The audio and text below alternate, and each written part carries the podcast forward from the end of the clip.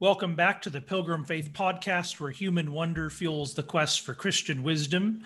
Today, I'm joined once again by my good friend Dale Stenberg, and we have the, the fun privilege of interviewing our friend Derek Peterson, who uh, has been on the program before. Uh, I interviewed Derek last year before Dale was on the mm. program about a book that was then forthcoming, Flat Earths and Fake Footnotes. Uh, and this is the uh, this is the uh, uh, I guess the suffering before glory. This is the post this is the post glory interview about flat Earths and fake footnotes, which if you're seeing the video is right here. a good a good size volume published by Cascade. Lots of footnotes, lots of smash smashing endorsements on the back.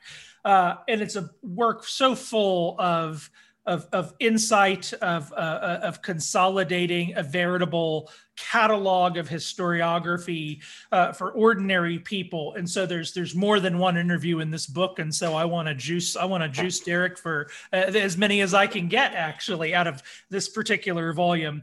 Uh, the the way I advertised it last go round, I'll mention again, is that you know, I uh, for for those of you who heard the program, I might have mentioned that uh, I did a PhD program in the humanities, uh, uh, and I did a lot of uh, sort sort of faith and science courses. That was part of my part of my coursework. Uh, and so I was able to read a lot of the, the kind of up to date, cutting edge historiographical scholarship on these questions. And I can assure you that what you have in Derek Peterson's book is sort of the cutting edge of cutting edge uh, mm. consolidation of scholarship and many pieces of scholarship that aren't ordinarily put in conversation with one another. So there's mm. there is a uh, there is thirty thousand dollars worth of knowledge uh, in this book uh, between two covers. Similar, I think. Um, in fact, I just wrote a review for this book for Evangelical Quarterly uh, that I just sent off this morning. Uh, and one of the ways I described it is he, uh, Derek, is doing, I think, for science and religion historiography, what somebody like Michael Heiser is doing for biblical studies, which is, oh, wow. you know, taking all of that scholarship and putting it between two volumes. And I think yeah, I think it's a remarkable book. So, Derek, we're happy to have you and to talk about this. it's a this is a great book. Yeah. I'm happy to be here and, and receive that that praise. Thank you. That's uh, it's really humbling to hear all of that. Thank you. Oh yeah. You know, I was uh, we were talking beforehand, and um, I want to reiterate it because I want to give my hearty endorsement to the book. Uh, really, sort of like as a pedagogical tool so um, people that listen to the podcast will know i'm starting a school in melbourne florida classical christian school and picking out the science curriculum was one of the more difficult uh, pieces of responsibility. And so while i have all of this curriculum floating around in my brain putting together lesson plans how are you going to present this? How are you going to teach it to little minds? Uh, your book was very timely in terms of god's providence on when i was going to read it. Uh, and you were literally Morpheus holding out the red pill, going, "Come find, come down the rabbit hole with me." Yeah. Uh, and it's a, cl- it was so clarifying. And one of the things that I think is really interesting is that even in some, uh, so before, I guess we could set it up like this: the thesis of the book is that there is a war that has been uh, superficially, artificially constructed between uh, science and religion. Hmm. If you say, I'm a religious person, it must mean that you don't like science very much. And if you say, I believe in science, it must mean that you don't believe in a God. Uh, and the way that we tell the history of how science is developed um, is really uh, it's you're you're you're catching it more than you're being taught it. You're hmm. sort of catching the the the scent that's blowing around in the contemporary winds rather than having a full sort of robust historiography of the development of science. And that has actually gotten into even christian uh, curriculum and how we teach it in our schools. Uh, so maybe before we get going you could remark a little bit on why that phenomenon is sort of still at play on our end uh, yeah. why we still continue the narrative that science and religion are are sort of like um, in friction with one another rather than har- harmony. Yeah, yeah, that's. I mean, that's kind of the million dollar question. I think um, you know we could spend our entire hour just unpacking that. Um, I think uh, to be as brief as possible, and I, I always rabbit trail, so I'll do my best to kind of stay on track here. Uh, before the conversation got started, um, we were talking a bit about Francis Schaeffer, and uh, you know he did he did a lot of great work. He was obviously instrumental in a lot of the uh, reformed uh, culture that happened in America. And uh, but one of the interesting things is, that uh, all, all, of his good work aside, he actually takes some views of the Dark Ages and uh, say the Renaissance as a turn towards man and away from God, um, which were originally sort of storytelling devices uh, by people like Jacob Burckhardt, who was actually um, the one who coined the term Renaissance. Well, Jules Michelet and him were both uh, party to that. But this idea that the turn to man was a glorification and that humanism was essentially anti-God was taken up by people like Francis Schaeffer, you know, and and mm-hmm. unfortunately, it's really kind of bent our view of history because there's a a really glorious Christian humanism tradition, not just Erasmus, but you know, far and wide that really kind of got stepped on um, by a lot of people just automatically assuming that any type of turn to man is automatically, you know, an idolatry and a turn away from God. Um, so that's that's one small possibility of why it still persists. I think part of it too is just it's so deeply ingrained with us you know, as Americans, and so we really need to qualify, you know, this discussion is a very American discussion in a lot of ways. It's global hmm. and local to like Australia and others in other ways too. But, um, you know, I think that with the fundamentalist and modernist controversies and the perception, uh, even if not pr- the reality of losing control of America for Christianity, I think really made it quite easy to hmm. imbibe mm. a narrative of opposition of us losing, of us being against this this you know unknowable they that was kind of out to get us. Um, mm. And as, as we'll probably talk about, you know, the the all all the best lies are, are half truths, right? And so there's actually there's actually a good deal of truth of how secularism sort of altered school curricula, altered university curricula, and uh, modified public perception about religion especially using science as sort of a vehicle to append an entire worldview upon.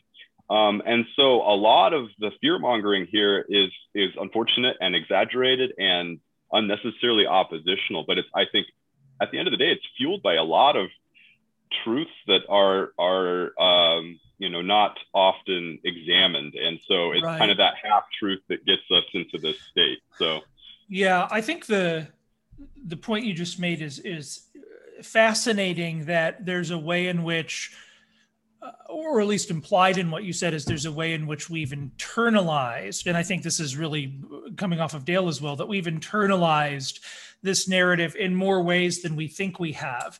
Um, uh, reading the book, uh, in fact, I think it would be difficult for most modern Christians to read the book and not walk away thinking, uh, even if I don't think of the relationship between Christianity and science in a warfare model, even if that's not my personal model, you know, uh, I, you know, I believe in science, even though I have you know, these mm-hmm. views or whatever.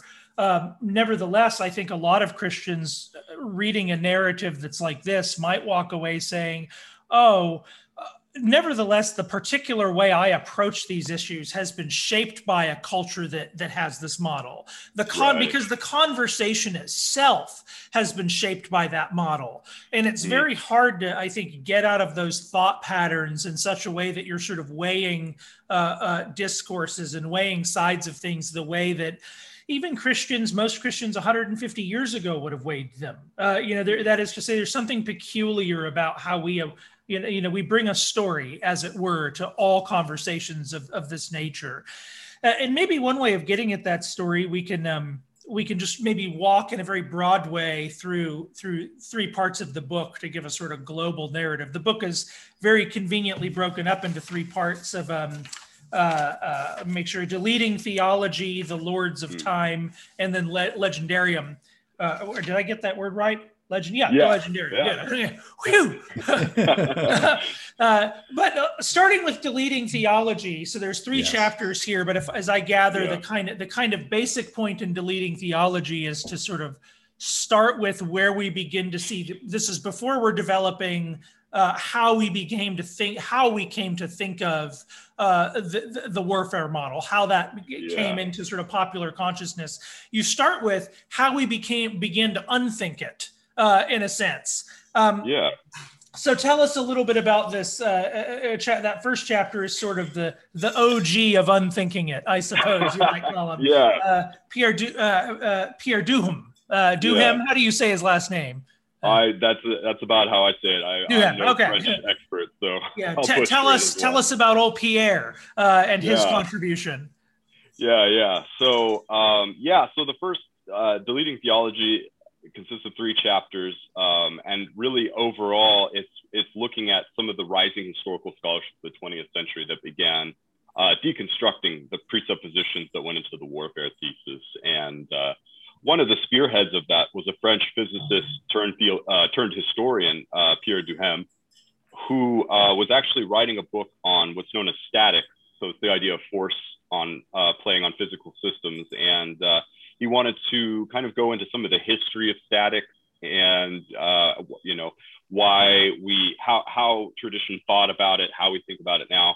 And, but one of the interesting things that happened is as he delved into this topic, there the few books on on the subject that he found um, sort of started their subject in the 16th century as if uh, there was really nothing preceding that. You know, some some of it would speak of the Greeks, but there would be this sudden spontaneous generation of talk about statics, and so he became really curious about, you know, what happened beforehand. Was there was there something was there something that happened before, or was this truly some type of novel you know, uh, emergence in history. And really, as he went on, it wasn't uh, to much to his surprise. Um, it wasn't just delving into a new area of statics, but he really began uncovering an entire reorientation to how we even understood things like the scientific revolution, um, because he found an entirely untapped historical tradition of Christian thinkers um, who sort of paved the way. Now, who were often wrong, but who paved the way with a lot of their investigations, their mathematics, their even empirical, uh, um, you know, lab sort of quasi lab laboratory type testing. Um, and so what this really this did was it really overturned the idea that there was this long age of darkness where Christians say forgot Greek wisdom and that you know, suddenly men like Leonardo da Vinci or Galileo were dragging mm. us out of the dark sort of single-handedly um, as these these geniuses who uh, were, you know, sort of ahead of their time, and uh, these men, uh, these great men, these heroic men that were just kind of dragging us out of the dark here. Um, and so I really, I kind of framed it um, a bit playfully in terms of the Da Vinci Code because uh, some of his discoveries actually came by way of the publication and the rediscovery of Leonardo da Vinci's lost notebooks. Um, so very curiously, uh, he sort of saw that Leonardo, as uh, you know, as incredibly intelligent and, and talented as he was, with all of his drawings, with all of his scientific musings, he was actually very um, reliant upon a predecessor culture that went back through, say, Parisian scholasticism and mm. beyond into a gigantic Christian culture uh, whose scientific theorizing was not just non repugnant to Christian theology, but their theology and their metaphysics were very often what grounded uh, the presuppositions and even yes. some of the content of this scientific investigation. Um, so I thought, so while he isn't in reality the point of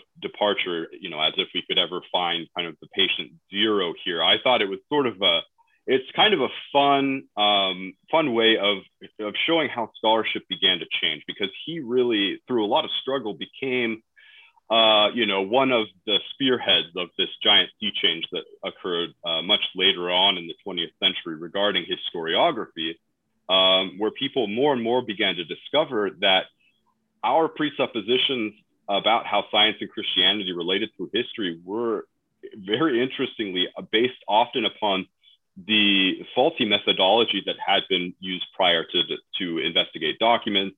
Um, it was often um, based upon a sort of urban legend type thing of, of hearsay of you know uh, people who are all kind of reliant upon one another sort of swapping the same stories here and there that were all uh, factually incorrect or skewed in such a manner as to make christianity look terrible. Um, so yeah with deleting theology i while my entire book is really meant as a summary to kind of bring a lot of this scholarship to people who don't otherwise have the time or the patience uh, to kind of enter into it because there is there is kind of a high uh, cost of entry. Um, but I would say mm. that this is one of the, um, if I can claim any uh, novelty on my part here, I, I would say that uh, what what I found again and again in all of these different monographs and in all of these different essays was whatever figure or movement or idea was being talked about to those people or movements or ideas specifically, uh, it would be said, look, secular scholarship here, quote unquote, secular scholarship has sort of bracketed out the theological and religious context of the hmm. discussion mm. for, for any given thinker or or movement or idea. Uh, and that happened again and again. But as far as I could tell, interestingly enough, no scholar, uh, and probably because it, they're worried about their jobs, and I, I only mean that partially tongue in cheek, no scholar has really come out to say, look, when we put this together, we actually kind of are putting a collage together of a giant movement that has essentially bracketed theology and religion out of the picture and has turned all of these historical figures into like proto atheists or proto skeptics. Right. When in fact, they were thoroughly, you know, thoroughly religious. Um, you know, Isaac mm-hmm. Newton, prop being one of the better examples. Um, and I, you know, I use him in my book. You know, by no means was he an Orthodox Christian, but right. his theology was part and parcel of his of what we now call his scientific theorizing. But that's been completely cut out of the picture. So that those first sections are really kind of asking how how how the historiography of deleting theology really um, presented these sort of positivist, purely quote unquote purely scientific pictures that were uh, kind of the fuel that eventually ended up being part of the creation of the myth of the warfare, right? Because we have pure science on one side and pure theology right. on the other. So yeah. yeah. that's the that's the I guess the nutshell version of it. No, that's yeah. great. So so let me ask you. You mentioned genius, uh, and you mm-hmm. and you sort of gave us the the scare quotes of genius when we were talking about like Da Vinci. So there's an entire entertainment industry, multi hundreds of millions of dollars pour mm. in if you use the name Da Vinci. Uh, you know, if you can say your kid will be the next Da Vinci if you follow right. this methodology, blah, blah, blah, blah. Um, and we always equate it to genius. One of the uh, more fascinating things in that first section, that first part that you talk about, is how we've turned the term mm. genius uh, into something that's divorced from its historical context. And that's largely what you're doing throughout the entire book. Throughout the whole book, you're basically saying we're adopting these sort of modern day vernacular that we got from uh, post Renaissance period, um, mm. and we're not using them in a way that the people pre that era would have understood. So uh, tell us what a genius is to an ancient mind and how yeah. that word has sort of been adopted in the modern world to fight against what it initially meant. Yeah. Um, yeah. So it's, uh, it's a really interesting story. Uh, and in general, it's, it's what I'm trying to do in this book is, is like you say, uh, I'm looking, I'm asking the question, well, what happened? You know, if, if, there is no warfare thesis, and if theology and religion were actually fairly, you know, intricately involved in the rise of, of science, what happened in order to lead us to believe that it was not the case? Um, and very often, what happened um, are these sort of equivocations in terminology and concepts that uh, subtly and not so subtly through history evolve and ha- change the methodology in such a way that certain things appear and certain things disappear. And genius is one of the uh, really interesting mm. examples of this because initially, uh, you know, it's actually related to words like genie or the locus genii, uh, the idea of being inspired by a muse or a god, mm. uh, giving inspiration, you know, breathing into someone Um, that's really how the idea began. You know, Homer opens both the Iliad and the Odyssey asking for inspiration, asking for the muses to kind mm. of uh, lead him to tell his story properly. Um, and in general, that was uh, kind of the concept that was associated with it. In fact, even the Christian notion of a guardian angel sort of uh, dovetailed off of this this tradition. And so the idea mm. is when we speak of the genius of Homer or even the genius of Shakespeare, you know, if we found out that these people weren't the authors per se in their persons, with this concept of genius, it wouldn't matter because they would have the same modes of inspiration. You know, they were receiving it from the same source, even if it happened across multiple witnesses or, or whatever. But what really happens in the modern period is uh, genius more and more becomes attached to the creation of the modern subject, uh, like Carl Trueman has recently argued in his book. Um, and so genius becomes uh, a search for not just the individual's own ability, but for a novelty that really escapes what came before it. Um, yes. And interestingly enough, it becomes a, a, real point of polemic in for the philosophers and in the Enlightenment.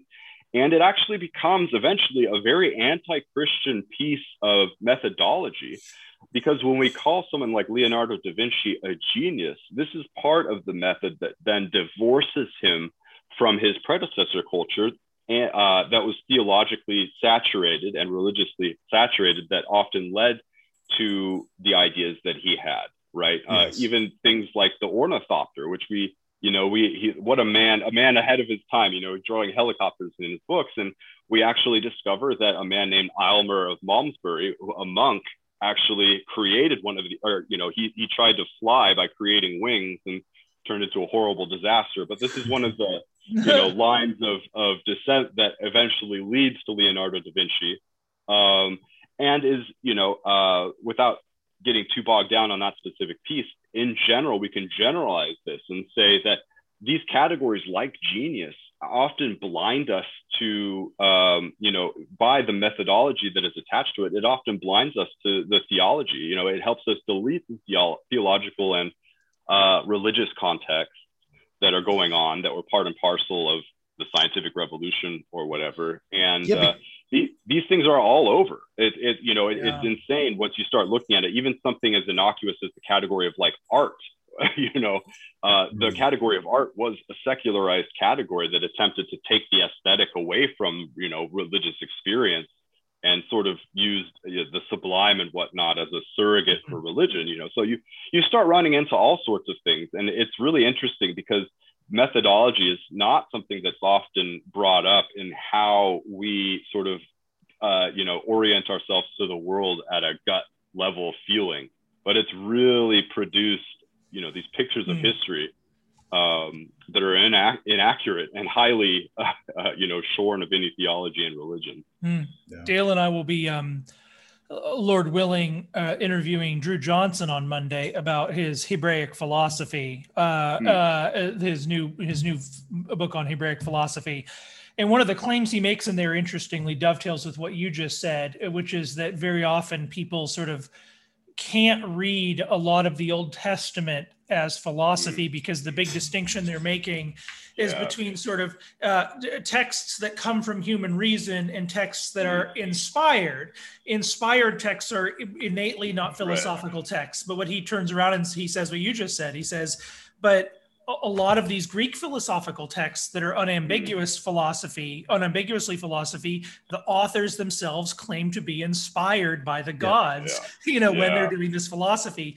But just like the word genius, interestingly, I'm, I'm thinking, trying to kind of make a full parallel.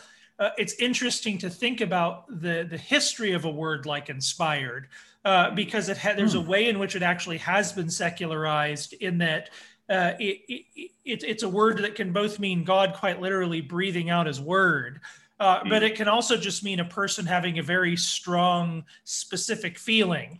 Uh, and right, therefore, right. what does it mean that God inspired these people? Well, we can it can wind up becoming this kind of loose category of sort of like God. Uh, God gave some elixir of feelings to a particular person that yeah. that sort of performed words in a, in a in a particular way.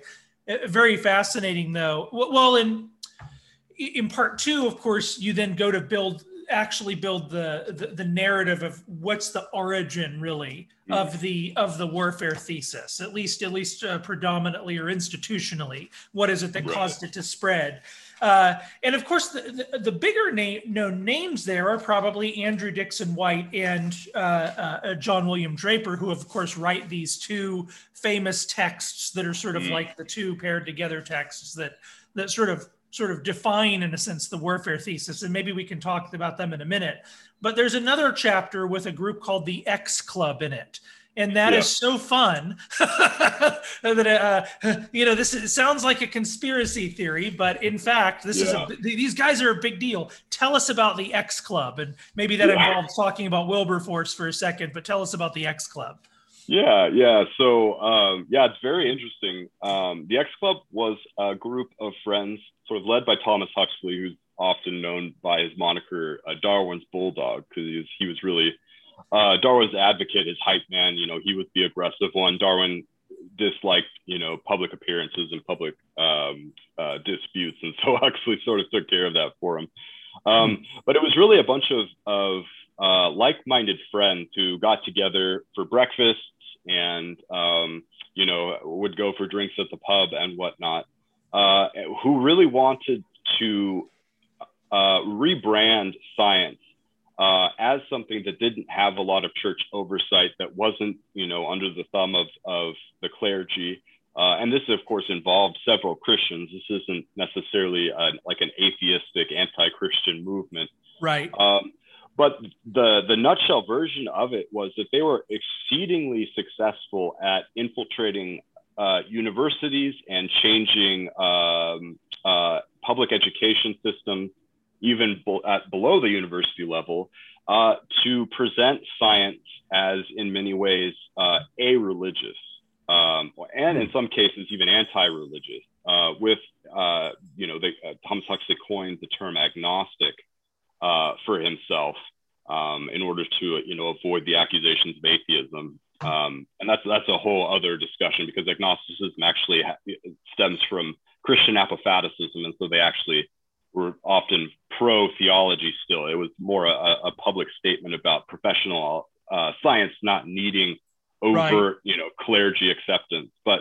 one of the things that happens with the X Club is they uh, one of the themes of my book in general is how history has been rewritten, so to speak, right. in order to create the idea of the absence of theology and the rise of science, or uh, the overt, you know, uh, warfare thesis. And um, we today often take uh, any sort of naturalism to be anti-theistic, to be anti-Christian, anti-theological.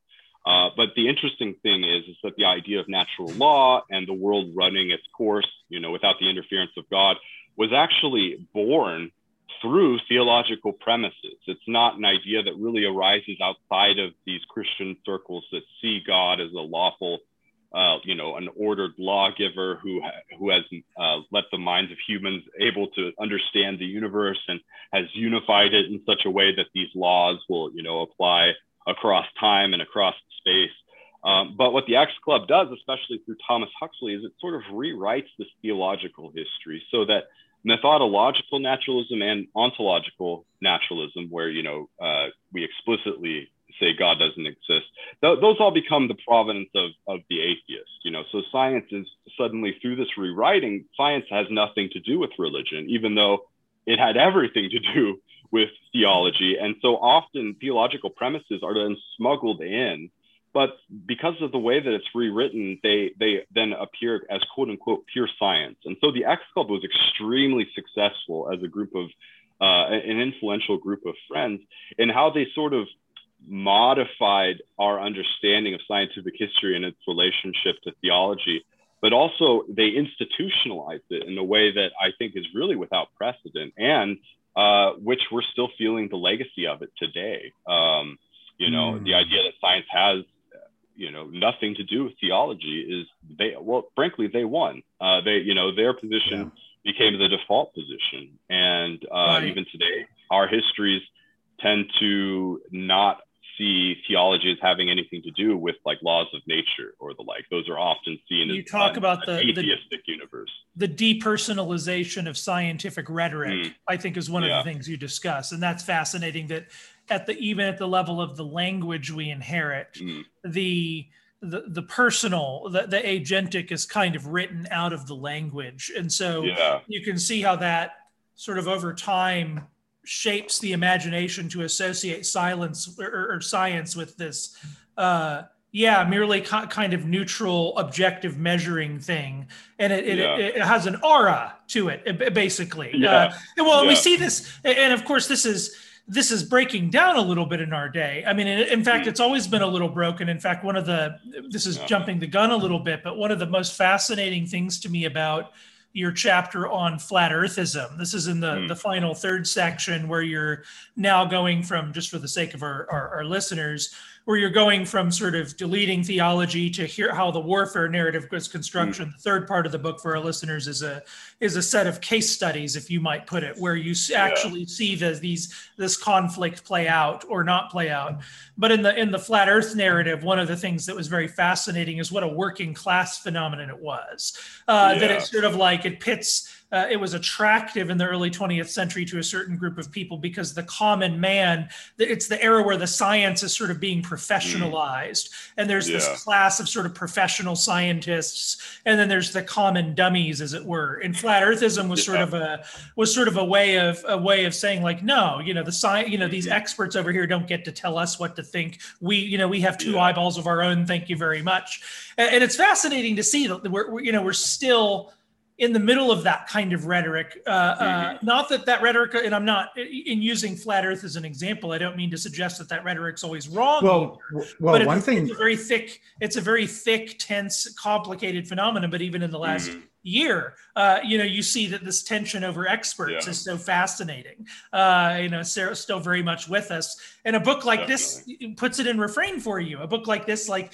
this narrative you know that we're talking about we're talking about the x club. It sort of spreads through institutions that, that mm-hmm. those were the experts right?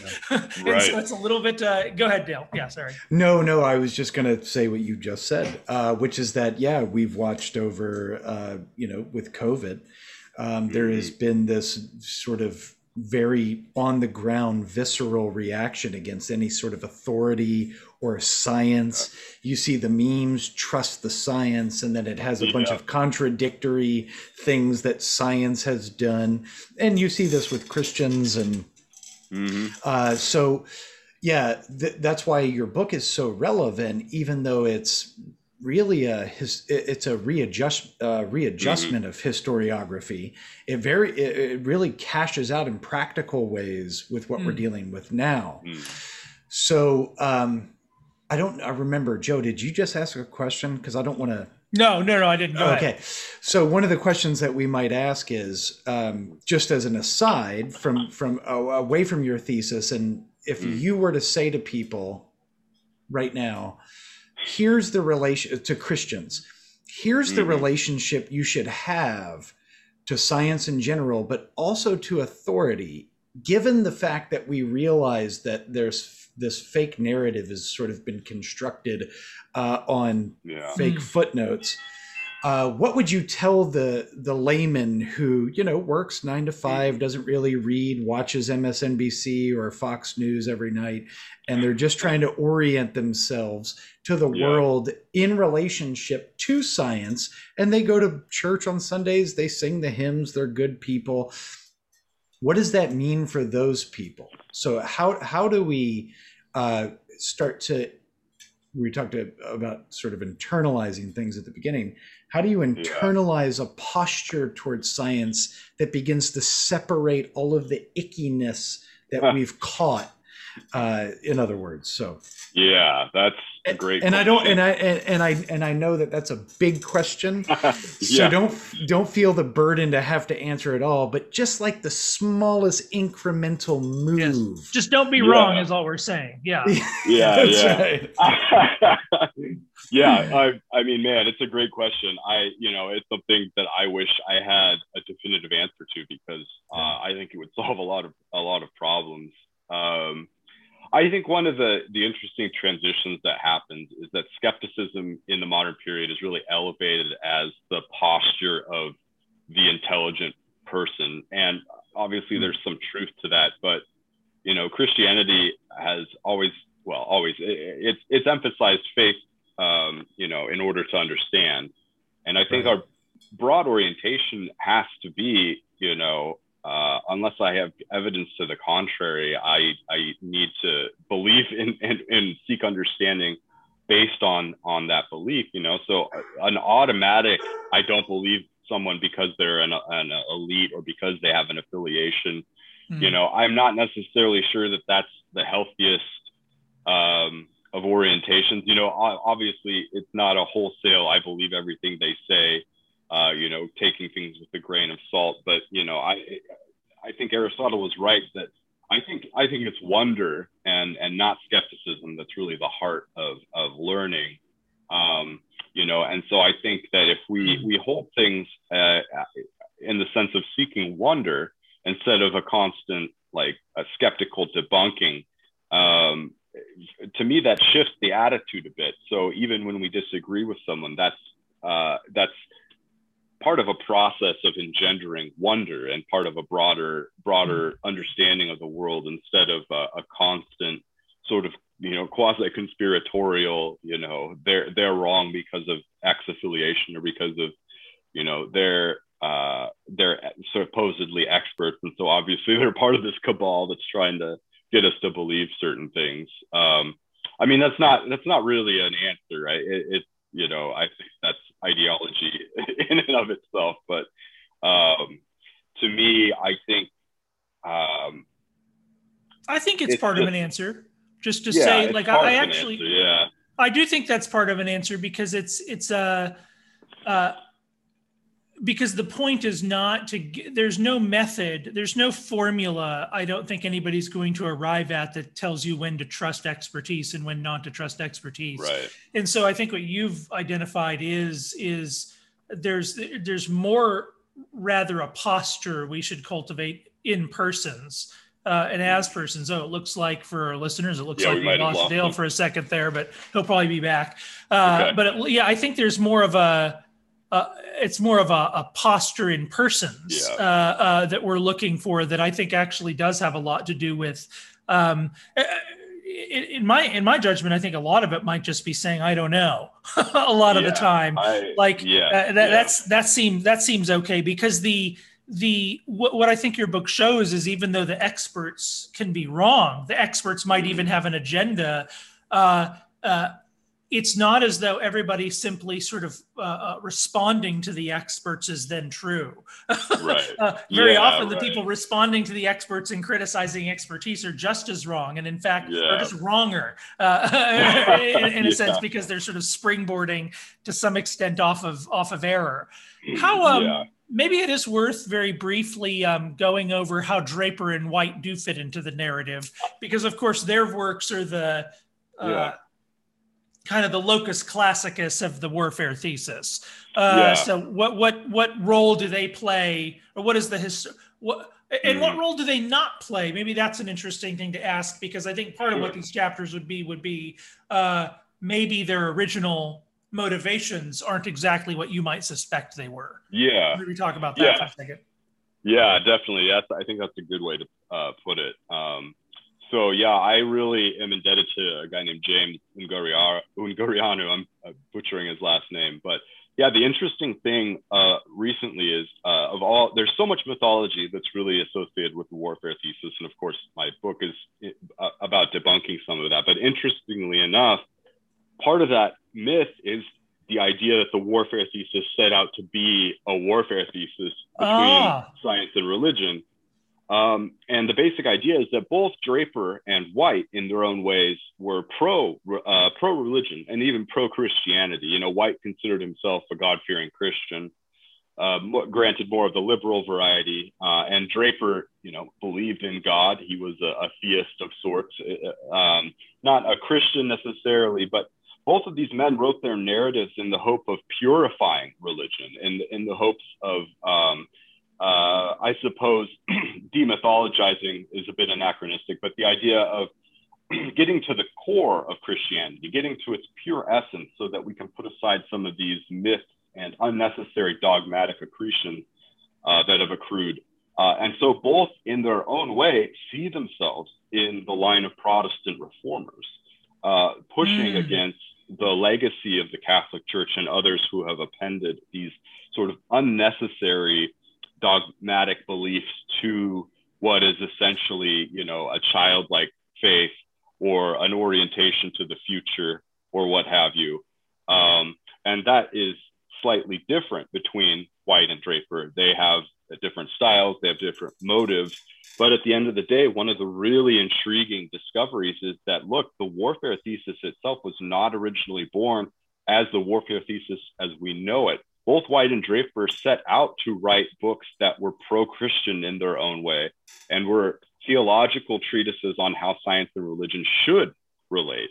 Um, and the fact that they kind of lambast all of these supposed errors of the church isn't uh, in the sense of being uh, anti-Christian, full stop. But again, they both saw themselves as Protestant reformers. You know, so both of them, in right. a sense, are invoking the shade of Luther or or or what have you, in order to produce a purified religion that would ultimately not have any um, uh, interference or uh, any contradiction with the sciences of the day. Uh, and in fact, Thomas Huxley is the same. Um, you know, it's really interesting where he has several quotes where he says science and religion are not at odds, and in fact, they can never be at odds. It's really theology and the clergy as a, a power structure that they're that all of these men are really against. Um, right. And so they think that certain dogma is really getting in the way of what religion actually is. You know, so there's uh, often a romantic right. Schleiermacher strain as well. You know, religion is our mm. inner moral sense or inner orientation or sense of absolute dependence or what have you. So, right. Um, yeah, so that's really interesting. Um, you know, and we, we talked a little bit about White and Draper in the last, our, our last discussion. So uh, I don't, we don't necessarily need to get into the ins and outs, but that's kind of one of the interesting takeaways is that while both men were railing against Christianity in their own way, this was ultimately for what they thought was Christian benefit and not its ultimate um, right. demise. But this, of course, then immediately gets taken up and rewritten by uh, many of the, the more ardent secularists of the day. And so all of the little pro-Christian bits that are still there get get shorn off.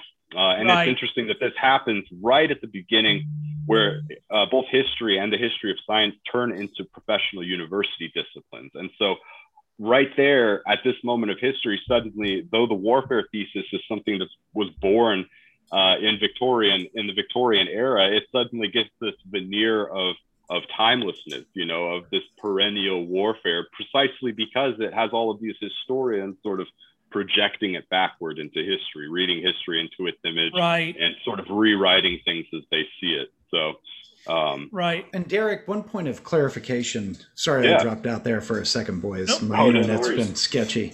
Uh, so you mentioned the word secular, and if I missed mm. this, then just tell me. But um, secular has be has become a sort of staple in Christian mm. conservative circles to argue yeah. against all of the things I don't like yeah, if it goes yeah. against that which like sort of presses in on my bubble of Christian thought, that must be secular. Uh, but w- in the book, you actually define, you at least attempt a definition mm. Of secular so we can properly understand what it means when we say this is a secular movement. Uh, so, talk to us just briefly, and then I'll let you go, Joe. Uh, but what yeah. what, do you, what what does secular mean? What does it mean that um, the world system is sort of caving in on Christian orthodoxy and strangling it to death? Yeah. Uh, or is it a subtle move away from uh, Christian presuppositions about metaphysics and ontology, et cetera, et cetera? Right, right. Yeah. Um, yeah. So in the book, I I narrowly I I try to uh, offer as few hostages to fortune as possible, and so uh, I'm using secularism um, from a historiographical standpoint, and, and so historiography, you know, the, the kind of reflections on how we tell history affecting the content of the history that's being told. And so I specifically use secularism in the deleting theology sense, you know, where these figures who were actually originally religious in their own way or theological or, or utilizing these metaphysical ideas are rewritten to kind of become proto skeptics or proto atheists. Um, so for my part, it's a fairly narrow definition, but I, I do hmm. pick up a bit on the work of those like Charles Taylor um, so yes, secularism can be seen as a movement of uh, uh, Christianity away from kind of the central uh, power of culture. It can be seen as a decline in attendance. Um, but what ta- the, the thing that Taylor is most interested in is what he, t- he calls secular three. And that's really the a change in the entire modality of how belief even functions, right? Uh, and in, in that way, even the most zealous Christians today are secular uh, because we all see Christianity as a, ch- a, a, choice amongst a tableau of other choices. For many, the absolutely right one, with you know no questions about it. But it is seen, you know, we are mentally able to step into the shoes of a Buddhist and see what they're seeing, so to speak, even if it's never an option we would see ourselves as taking. Uh, and so, in that, I use secularism in that sense uh, as, sort of a, a, shift in the entire worldview, I suppose, in how beliefs function at all. Um, and Taylor has the great quote of, you know, belief is quite different today than it was in the year 1500. Um, yeah. Because all of our, all of our beliefs are, are what he says are fragilized. They're all they all have the ability to be confronted by other beliefs that have even if we don't give them any plausibility, they exist as an alternative set of choices. Um, so I, I really just I use a secularism, uh, like I said, very narrowly in the sense of rewriting history in order to kind of bracket the Christian theological, religious, metaphysical components from how we're retelling uh, that that story. Um, and on occasion, I'll use it in in the broader sense of how kind of the modality of belief itself has altered mm. in order to before atheism even comes on the scene something had to make it possible and that's you know that's what joseph's work i think is is is all about and extremely helpful hmm. Um, and so i'm gesturing towards that in a way that that joseph has developed a lot more um, uh, in the sense of kind of the background conditions that have changed yep. in order to make you know atheism plausible in order to make right uh, a society without God plausible, so to speak. Yeah, maybe as a way of um, uh, drawing to a drawing to a conclusion here uh, uh, that you also have uh, if we had more time i would love to talk about uh, the yeah. reception of darwin perhaps one thing we yeah. perhaps that's a worth an episode in itself is just to talk uh, yeah, maybe we do for another episode is just talk about the range of Christian receptions to Darwin because that's such yeah. a controversial one. And it's helpful and interesting to see how different Christians in different rhetorical contexts have had what their what their kind of knee jerk reaction to the to the introduction of Darwin is, and of course your material I could go on all day. That you know the notion that Darwin could be read as uh, the last great natural theology or as a theodicy. Yeah. You know that stuff yeah. is so uh, that's that stuff is uh, really really interesting but but but maybe we'll end on a practical note rather and just say, you know, uh, every project is motivated by things, and uh, you know they're part of it's part of one's story to to to put as. Uh, uh, uh, you don't have a lot of gray hair, uh, which means that to have written this by your age means you're a little obsessed, uh, yes, which means yeah, it has yeah. to play into your story somehow. So tell us, does, I wonder yeah. if it's worth asking, what are the what are the deeper motivations behind interest in this subject and what uh, yeah.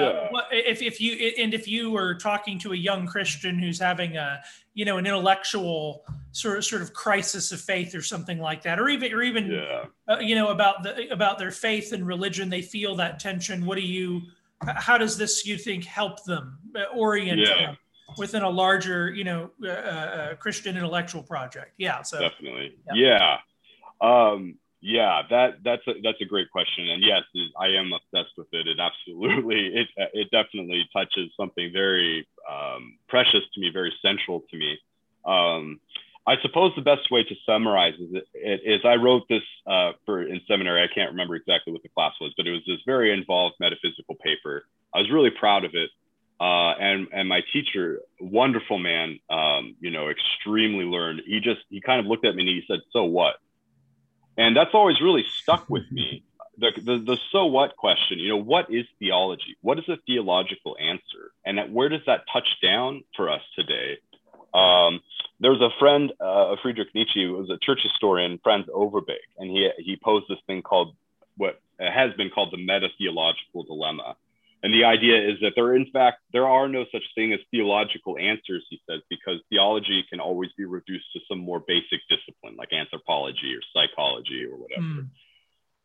And I think that that is a danger that a lot of Christians have not tackled head on today because I think we tend to assume that theology has its own provenance because, you know, we're either running in our own circles or we're doing our own projects um, but for me today, that that sort of resonated. Is what am I doing as a theologian? I mean, I'm not making money. Like it's not really public discipline. You know what? What is it that that theology is? What does theology do? What is it answering? Um, and part of this project, then, for me, is really looking again. Uh, we were just talking about secularism, kind of the conditions that are prior to belief or disbelief that really, mm. I think, lend plausibility structures to that. And a lot of my work has really deconstructed the idea of theology as its own little category, kind of floating off, not doing anything. Like you were saying with philosophy, I mean, philosophy and theology, you go back far enough and that line starts to become fairly blurry and certainly yeah. organized in different ways than we tend to do it today the same with art and and what art is you know that was partially a theological category. You know john milbank opens his book theology and social theory with this great line you know once there was no secular. And uh, it's been repeated again and again you know uh, in the blackwell companion to christian ethics stanley hauerwas opens and he says once there was no christian ethics because Christian ethics is a, a, a, university discipline classification. You know, we got right. along with different ways of organizing the entire world that were theologically and religiously saturated, I suppose, to use that term. And so for me, my project right now, uh, as important as debunking these myths are in and of themselves, it's really the long game here is I, I really want to deconstruct or at least understand why atheism and secularism became plausible and why it affects me uh, the way we it, it, the way it affects me. You know, we've created a culture in which belief and theology don't seem to have a place anymore, and so I'm trying to understand, I guess, how that happened and what what it means really to do theology today. You know, and I think yeah. part of that deconstruction is really saying, look, you know, anthropology and psychology, you know, you again, you go back far enough and they're arm in arm with theology, if not theology, right. full stop. So yeah, uh, for me, it's it's really important because I think so much of apologetics today uh, is to me, unfortunately, I think it gives the game away before it even starts because mm. I think the best apologetic is really a full throated, you know, dogmatic approach, but we just we don't give the space to that. So my deconstruction is really sort of I think calling some of our categories into account. You know, mm. um, what yeah. why why do we uh, you know say a scientist doesn't have anything to do with theology. You know, Isaac Newton would have balked at that. You know, you go back far enough. So that's that's the kind of the the the nutshell of, of the game that I'm yeah. playing at least is is just a, a, real deconstruction of some of the presuppositions that I think give the game away before we yeah. even start playing. So. Yeah, and I mean this is just this is just what it means to be a person that uh, has a holistic view of all of the mm-hmm. cosmos. Mm-hmm. Uh, yeah. And we could, and Joe and I are really trying to answer some of your questions with this project, Pilgrim Faith. Yeah. Uh, yeah. We're, we're really trying to understand the phenomenon of modernity. Uh, yeah. and like why we're all and you could get into a million different things but you mentioned money and so i'll just talk about that one very briefly and then i want to ask you one closing question uh, but it seems like that we have set up a uh, system in which specialization is rewarded with with mm-hmm. with with Benjamins. Uh, Yeah. So if if you become a specialized uh, professor of X, doesn't matter, Right. uh, then that becomes the narrow field upon which you embark to get tenureship and then receive your benefits and live your life and raise your kids. But that really does prevent you from uh, reaching outside of that stream of study and grabbing a hold of all of these other things and integrating them in order to live a well uh, adjusted life in Right. light of all of the things. Like uh, you know you, you get an auto mechanic that tinkers with bolts and nuts and oil and gas. What do they know about birds? Uh, yeah. wh- and why do they care about birds? They don't care about birds for the most part because birds are not going to feed their ch- their child. So uh, and that I think is the heart of philosophy. The heart of philosophy is really just uh, under looking around and going, "Oh, everything sort of has a structure, and if I can operate well within this structure, within these patterns, uh, Mhm. and if I can understand enough of it, then I can live a pretty good life that has meaning, uh, because now I have a responsibility to all of these different." Uh, things that are making connection with me in reality uh, Yeah. and part of doing that is doing what you're doing and that's deconstructing some of the myths to open up the gaze of the modern man to say Mm. when i talk about pulling blood out of a needle and putting it into a, a vial to test it that's actually not divorced from mars uh, right like Right, the- right. there's a connection to be made there Yeah, and uh, yeah. this is this is why I think that your book is important. You're an important man. I appreciate your mind, Thank you. brother.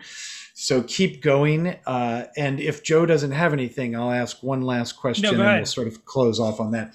So, um, because we want the Derek Petersons of the world to the the tribe, we want your tribe to increase, brother. Uh, Yeah. What what do you have planned for the future? What are you working on? Where are you going with the project? What can we expect, if anything? And if nothing, then you've already given us plenty to to sort of munch on now. So Yeah. Yeah. Uh, so originally, um, I, like I said, I, Joe, Joe and I have a lot of overlap in our interests. Uh, to like I just said, some of my end game is is really atheism, um, and so a lot of the self-fashioning narratives of how atheism presents itself to itself and, and to others. I originally planned to have in the book, but uh, everything was just growing by leaps and bounds, uh, and so hopefully that will turn into a sequel of sorts to this book. So that's in its early gestation phases. Um, and uh, I, I also hope to write maybe a companion volume uh, if it doesn't fit into the sequel.